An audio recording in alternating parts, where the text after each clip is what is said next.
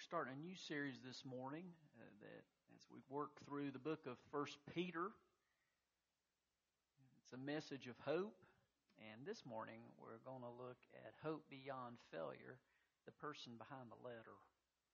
Uh, we can learn a lot by looking at who God uses and what He's up to, and I think this particular person, guy named Peter, gives all of us hope because we all know a little bit about what it means to fail. And for our reading this morning, I just want to uh, look at his call. We're going to be bouncing around a little bit in the Gospels and uh, just touch base in the book itself of First Peter. But for our reading, turn to Mark chapter 1, and it will be verses 16 through 18. And ask when you find that if you will stand in our God's honor. Mark 1:16 through 18. As Jesus walked beside the Sea of Galilee, he saw Simon and his brother Andrew casting a net into the lake, for they were fishermen. Come follow me, Jesus said, and I will make you fishers of men. At once they left their nets and followed him. Let's pray. Father Peter started his walk with you the way all of us start by hearing your call and following. And I pray this morning as we take time to look at him that you might speak to us because we are here and we need you and we need to hear from you. We don't need to play church. We need to be the church. And to know that we are the church, we need to be reminded why we're here. And Father, I thank you for Peter. I thank you, Father, for his testimony. And this morning, as we look at that, may we look at our own testimony, Lord. Just guide us. Holy Spirit, we welcome you in this place. In Christ's name we pray. Amen.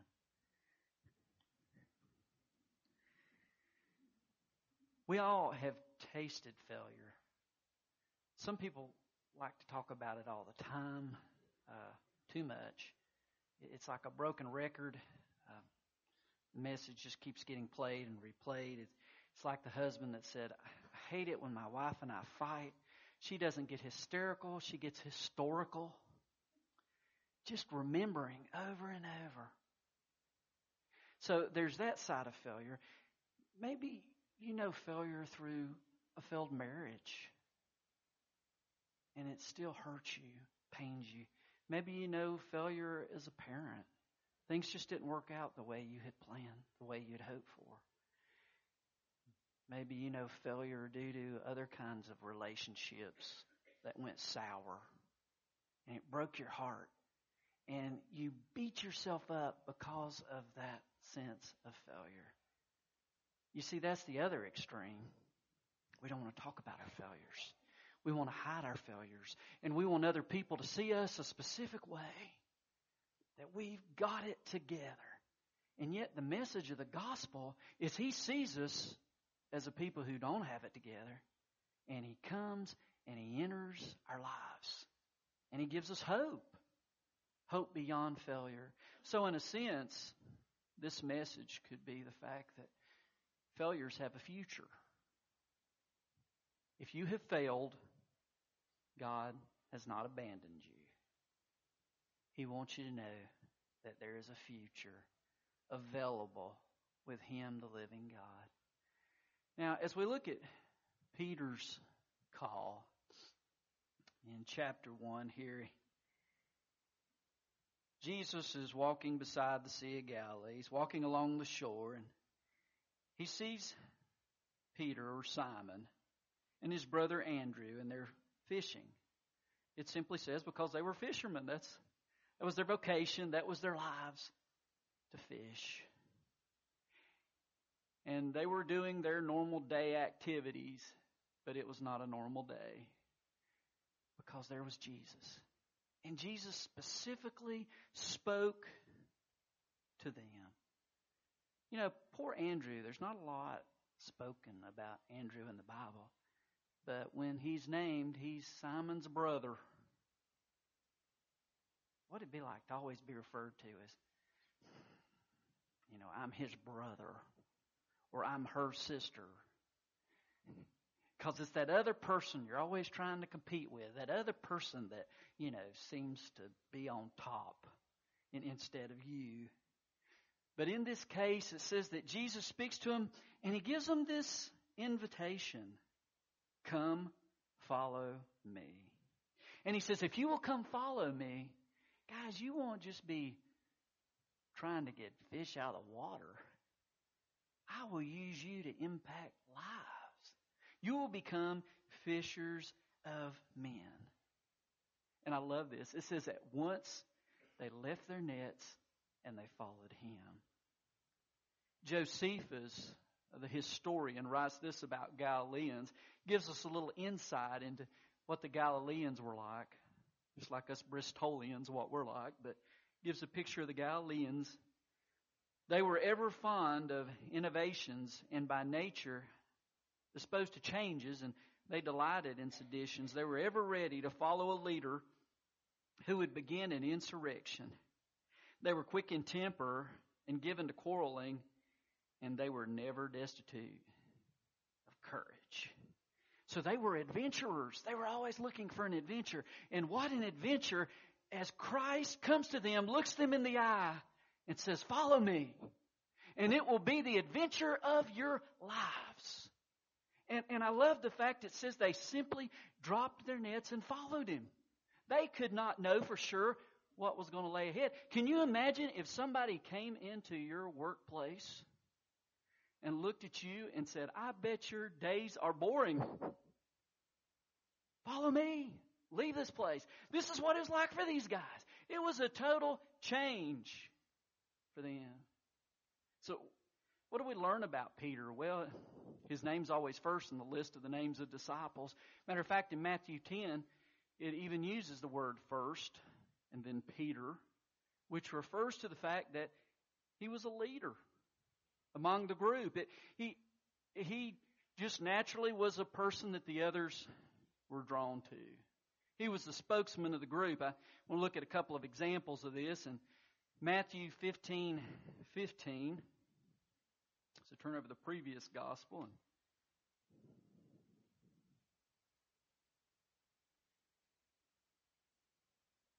Peter said, Explain the parable to us.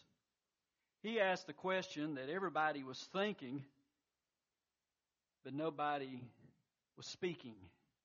Nobody was talking. Peter was. Matter of fact, this tends to be a pattern of Peter.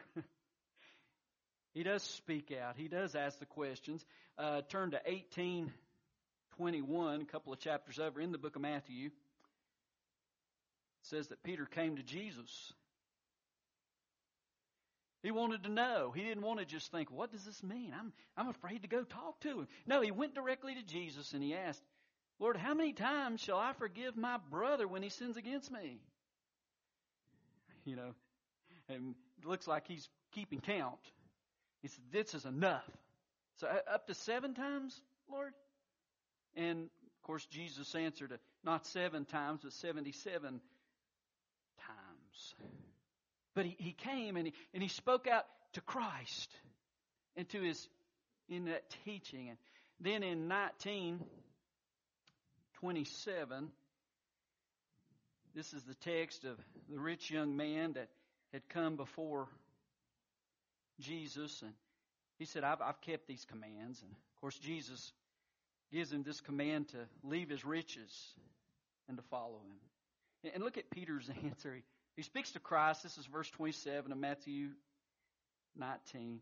Peter answered him, We've left everything to follow you. What then shall there be for us, Lord? What shall there be for us? Then one more in 1724. It's a discussion about taxes being paid and it says, After Jesus and his disciples arrived in Capernaum, the collectors of the two drachma tax came to Peter and asked, doesn't your teacher pay the temple tax? Yes, he does, he replied. They came to Peter because they saw that Peter was a leader. So here's a guy who had leadership potential. He, people were drawn to him. So he had those kind of gifts. Matter of fact, in Matthew 16, of course, one of the famous passages about Peter, it says, uh, when Jesus came to the region of Caesarea Philippi, that's Matthew 16, 13, he asked his disciples, Who do people say the Son of Man is? All the disciples speak up. Some say John the Baptist, others Elijah, still others Jeremiah, one of the prophets. But what about you? He asked. Who do you say I am? And it was Peter who answered. Boldly he answered, You are the Christ, the Son of the living God. He, he was impulsive and he was quick in what he had to say. And, and Jesus looked at him and he said, You are right. God has revealed this to you. But it didn't last long. And we read down a few verses and we see after his greatest declaration, he makes his biggest blunder when Jesus talks about the fact that he is going to be rejected and he's going to be beaten and he's going to die. In verse 22, it says Peter took him aside and began to rebuke him. Can you imagine pulling Jesus aside to rebuke him? But Peter pulls him aside and he says, Never, Lord. This shall never happen to you. But Jesus turned and said to Peter, Get behind me, Satan. You're a stumbling block to me. Peter was very impulsive in his loyalty. He meant well, but he got, as we used to say growing up, too big for his britches, making declarations that he couldn't keep. So we find in Mark 14, 27, as Peter says, everybody's going to run away. They're going to scatter because of me. But old Peter, he's got to make his declaration of his strength and what he's able to accomplish. Jesus says, Mark 14, 27, you will all fall away, for it is written, I will strike the shepherd and the sheep will be scattered. But after I have risen, I will go ahead of you into Galilee. Okay, Peter, I'm sure there was some regret over this one. Verse 29 Peter declared, Even if all fall away, I will not. And then Jesus laid the zinger on him. I tell you the truth, today, yes, tonight, before the rooster crows twice, you will disown me three times. But Peter insisted emphatically, even if I have to die with you, I will never disown you. And everybody joined in the party. We will be right with you, Lord. And then, what a truth that follows in the scriptures as, as you go down in the chapter and, and, and you see how it all falls apart. Down in verse 66 of Mark 14, we read about his failure. While Peter was below in the courtyard, one of the servant girls, the high priest, came by. When she saw Peter warming himself, she looked closely at him you also were with that Nazarene, Jesus said. But he denied it. I don't know or understand what you're talking about. He said, and he went out into the entryway. He was afraid. And he did the very thing he said he'd never do. Then jump down to verse a little bit uh, further down in the scripture, and we see that he denied again It says, After a little while, those standing near Pete said to Peter, Surely you're one of them, but you're a Galilean. You've got that Galilean accent. We can't miss you. it says he began to call down curses on himself, and he swore to them, I, I don't know this man you're talking about. I have no idea what you're talking about. And then it happened. Verse 72 The rooster crowed the second time. Peter remembered the word Jesus has spoken to him. Before the rooster crows twice, you'll disown me three times. And the chapter ends. Peter broke down and he wept. The man of God, the guy who had it together, the guy who declared he would stand by Jesus no matter what, wept bitterly. We're all broken people.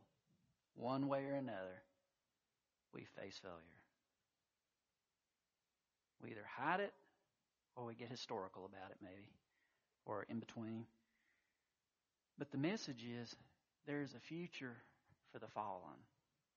There's a future regardless of the failure that takes place.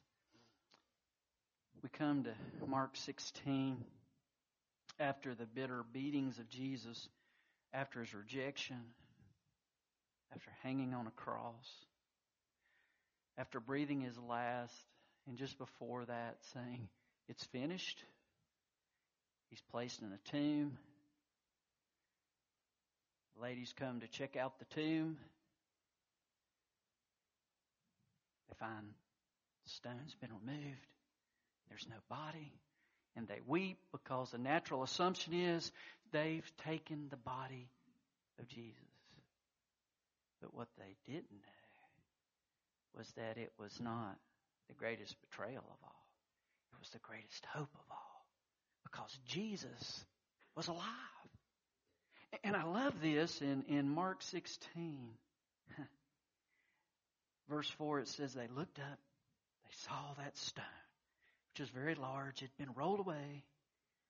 As they entered the tomb, they saw a young man dressed in a white robe, sitting on the right side. They were alarmed. Don't be alarmed, he said. You are looking for Jesus the Nazarene who was crucified. He is risen. He's not here. See the place where they laid him. That was where they put the body, but the body's not there. And I love this next phrase.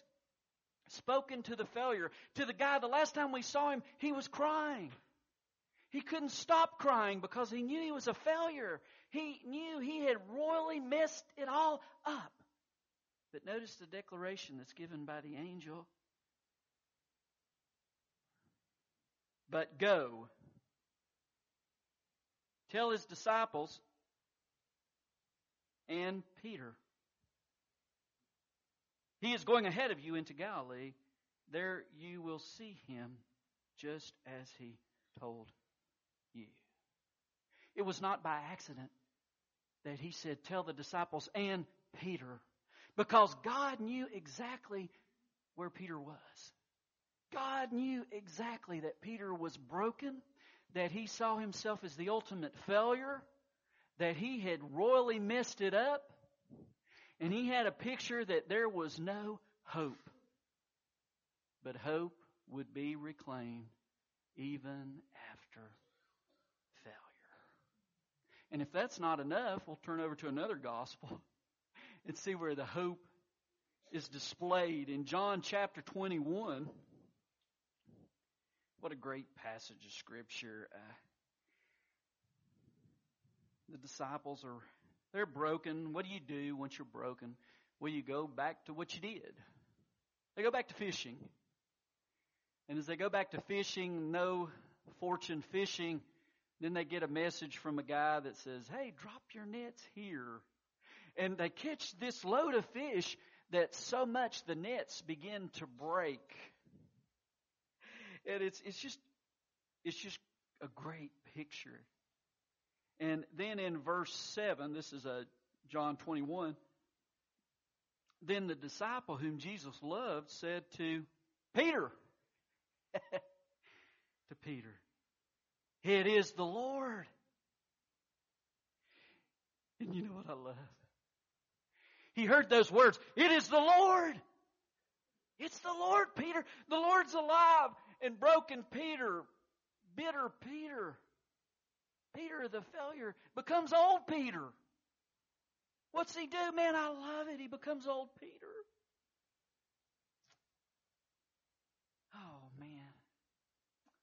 He it says that he climbed he climbed out and he jumped into the water and he swam toward the Lord. And the other disciples followed in the boat. But Peter, in his impulsiveness, in his desire just to love Jesus, just to see Jesus, just to be with Jesus, he starts swimming toward the shore. It says uh, they weren't far, about a hundred yards, and then they landed and they had this great meal with Jesus. Oh wow! And then Jesus specifically talks to Peter. Look down at verse 15. When they had finished eating, Jesus said to Simon Peter, Simon, son of John, do you truly love me more than these? Yes, Lord, he said. You know I love you. So Jesus said, Feed my lambs, Peter. Again, Jesus said, Simon, son of John, do you truly love me? He answered, Yes, Lord. You know I love you. Jesus said, Take care of my sheep, shepherd my sheep. Third time he said to them, Simon of John, do you love me? It says Peter was hurt because Jesus asked him three times, You love me? He said, Lord, you know all things. You know that I love you. Jesus said, Feed my sheep. In other words, Jesus was saying to Peter, You have another chance. Come back. You have a new shot at this. That's the gospel. Gospel. That's hope. Just because you failed doesn't mean you don't have a future. There is hope with God. Um, matter of fact, as you go through the book of Acts, Peter, he does exactly that. He jumps back in to serve God. In chapter 1 of Acts, they're looking to replace Judas Iscariot. Peter was a leader in that. Chapter 2, he preaches a sermon that God uses to bring 3,000 people into the body of Christ. Chapter 3, there's a man who's crippled that needs to be healed. God works through Peter. Chapter 4, there's a stand against the Sanhedrin. There's Peter. God's working in his life for his glory. Chapter 5, he's got the fun task of facing Ananias and Sapphira. Yuck, but that was his job as a leader. Chapter 8, he faces Simon the magician. Chapter 10, he has a vision about Cornelius and um, the good news, the gospel. Who would have thought that Peter would still be used. Could fail so horribly, so badly, and still be God's man.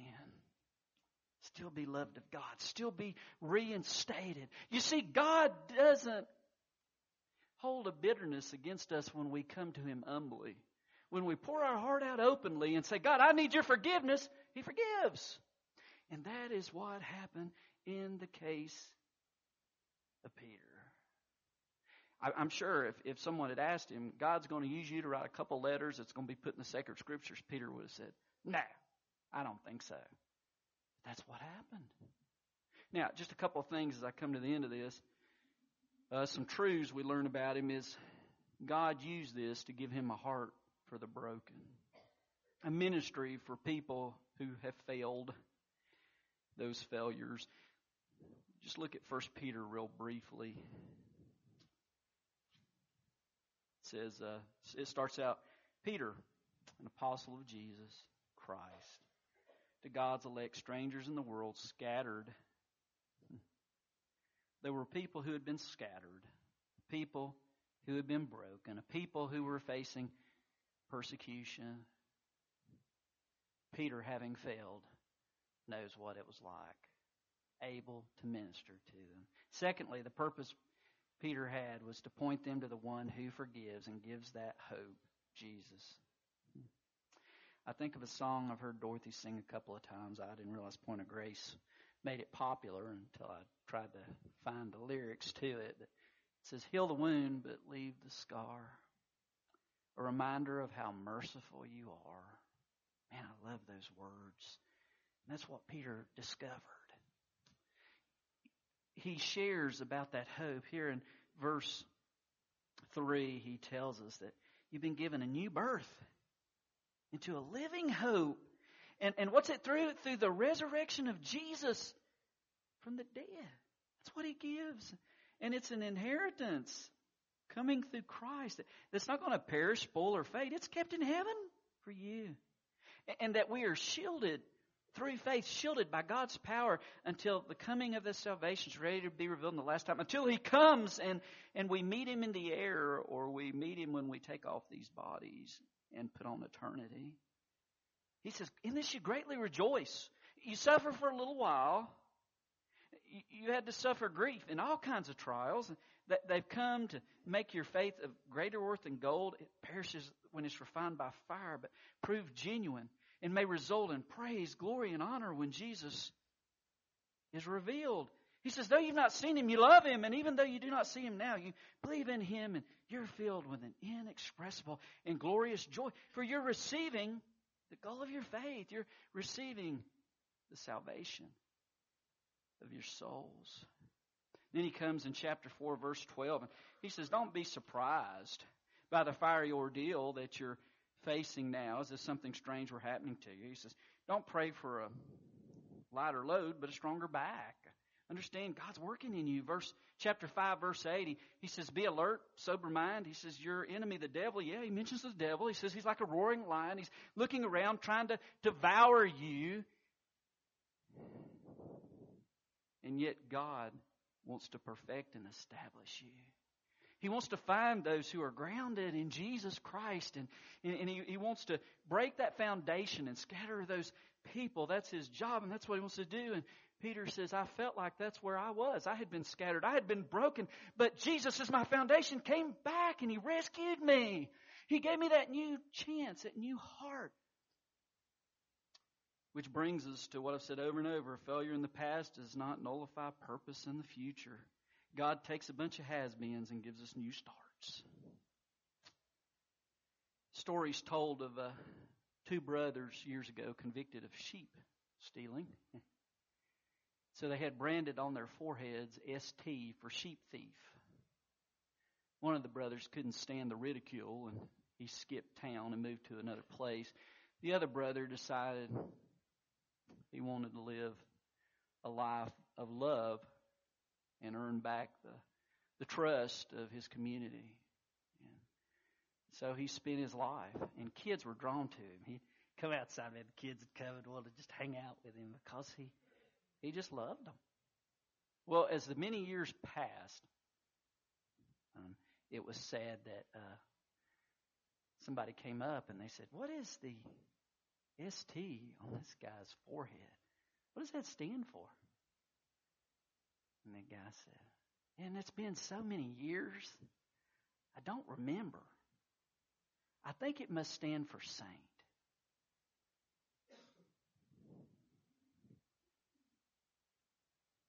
That's what God wants to do. He wants to do such a work in us that we're not remembered for our failures, but we're remembered for Him and what He is doing in our lives and what He's done through us. Um, I talked to a person this past week who told me that uh, they've been out of church a long time, and they recently went to church. You know, felt a little uncomfortable. As they looked around the church, they saw this person that years ago um, their children got in an argument and they had a big fight and they didn't want to talk to each other. But what struck me is this person said, uh, I looked over there at that person and they stood up and they did it. And she said she went over there and embraced that person. She thought, that's the way it's supposed to be. Jesus gives us a new chance. That's the gospel. Don't leave here and miss that. Don't leave here and miss the forgiveness He wants to give. Let's pray. Uh, Father, thank you for your word. Thank you for the example of Peter. He was a leader, but he certainly wasn't perfect. Matter of fact, he was broken, but you reached out to him. And you do that for all of your people. Father, we come to you and you know all about our failures. And you want us to bring them to you. You want us to lay them at your feet. And you want us to claim Jesus and to take that new start and to be messengers of your hope and your love. And I pray this morning that that would happen among us, Father. We may need to come down the aisle to the altar and to make a public decision, or maybe we might need to go across the aisle and, with open arms and start new, forgiving with one another.